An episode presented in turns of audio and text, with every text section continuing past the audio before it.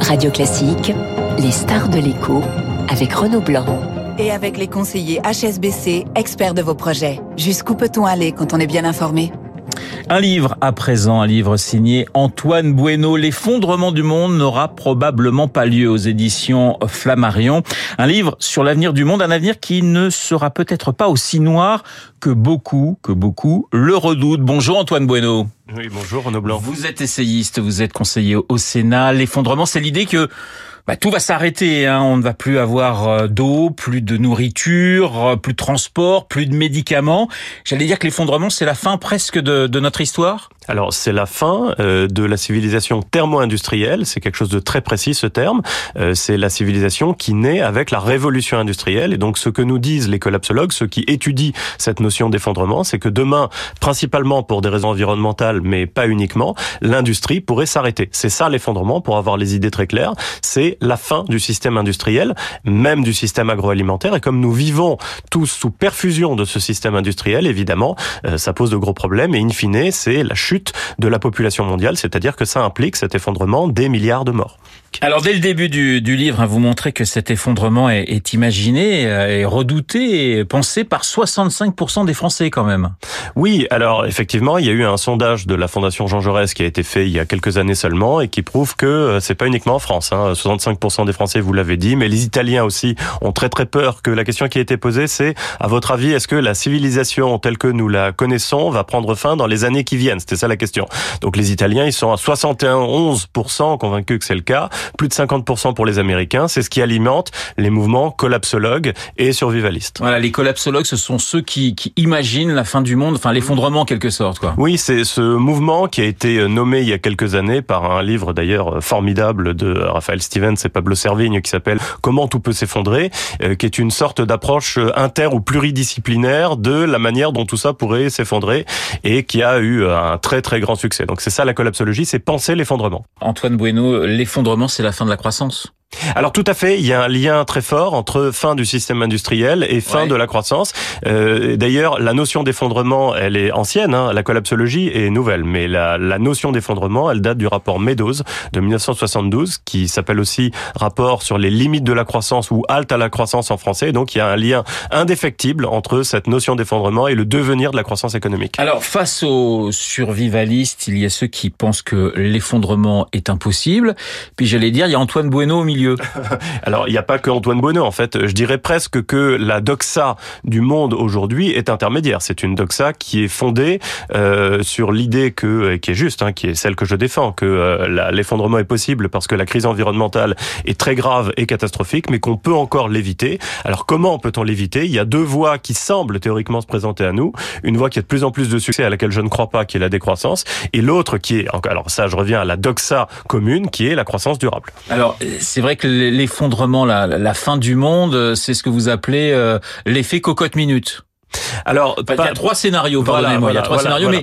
mais le scénario qui semble chez les chez ceux qui pensent qu'effectivement euh, tout va s'arrêter, c'est effectivement lié au réchauffement climatique, ce que vous appelez donc euh, l'effet cocotte-minute. Disons que l'une des premières choses que j'essaye de faire dans mon livre, c'est d'éclairer la collapsologie parce qu'elle entretient volontairement un flou sur l'ensemble de ces notions, en particulier sur la mécanique pouvant conduire à un effondrement. Et alors, en étudiant cette question-là, j'aboutis, comme vous venez de le dire, à trois scénarios possibles, dont un est véritablement très dangereux, c'est celui lié au réchauffement climatique. Jusqu'à présent, on avait, j'allais dire, technologiquement un coup d'avance. Oui. Et aujourd'hui, ça serait moins le cas.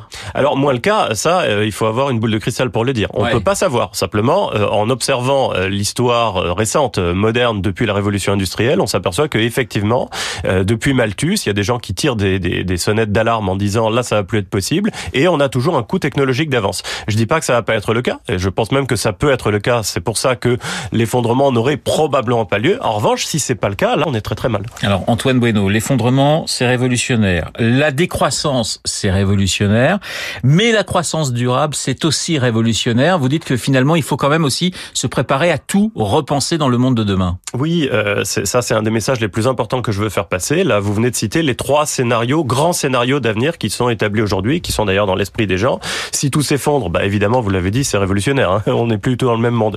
La décroissance, c'est très révolutionnaire au sens premier du terme, puisque ça suppose un régime de type socialiste ou communiste.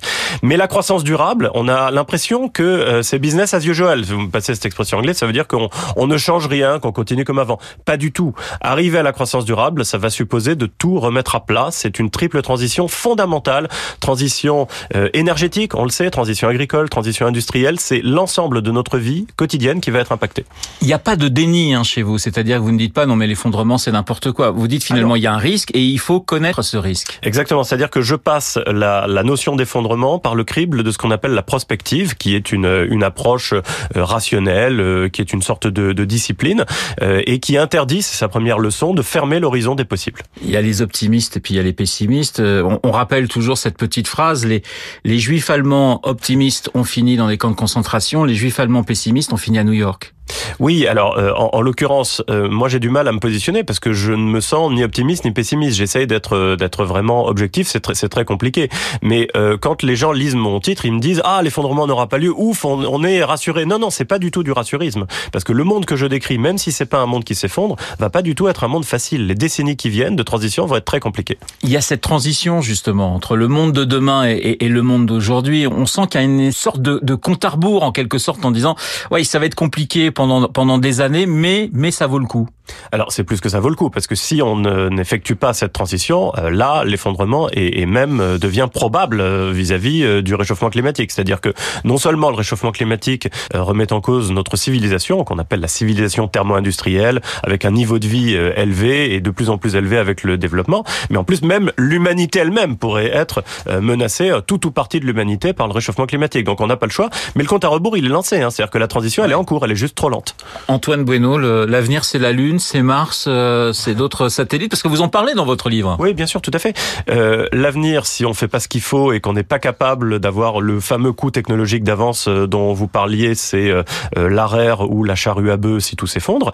En revanche, si on arrive à s'en sortir à peu près, oui, je suis absolument persuadé que l'avenir est à une sorte de scénario transhumaniste, c'est-à-dire que on aura les moyens d'ici 60 ou 70 ans, on accédera à des technologies qui changeront la donne absolument euh, vis-à-vis de la médecine, vis-à-vis de l'espace, etc., etc. Mais on n'y est pas. L'effondrement du monde n'aura probablement pas lieu. C'est édité chez Flammarion et c'est signé Antoine Bueno. Merci d'avoir été ce matin euh, dans le studio de Radio Classique. Dans un instant, Marcelo Vesfred et l'info politique. Nous sommes le lundi 26 décembre et il est 7h25 sur Radio Classique.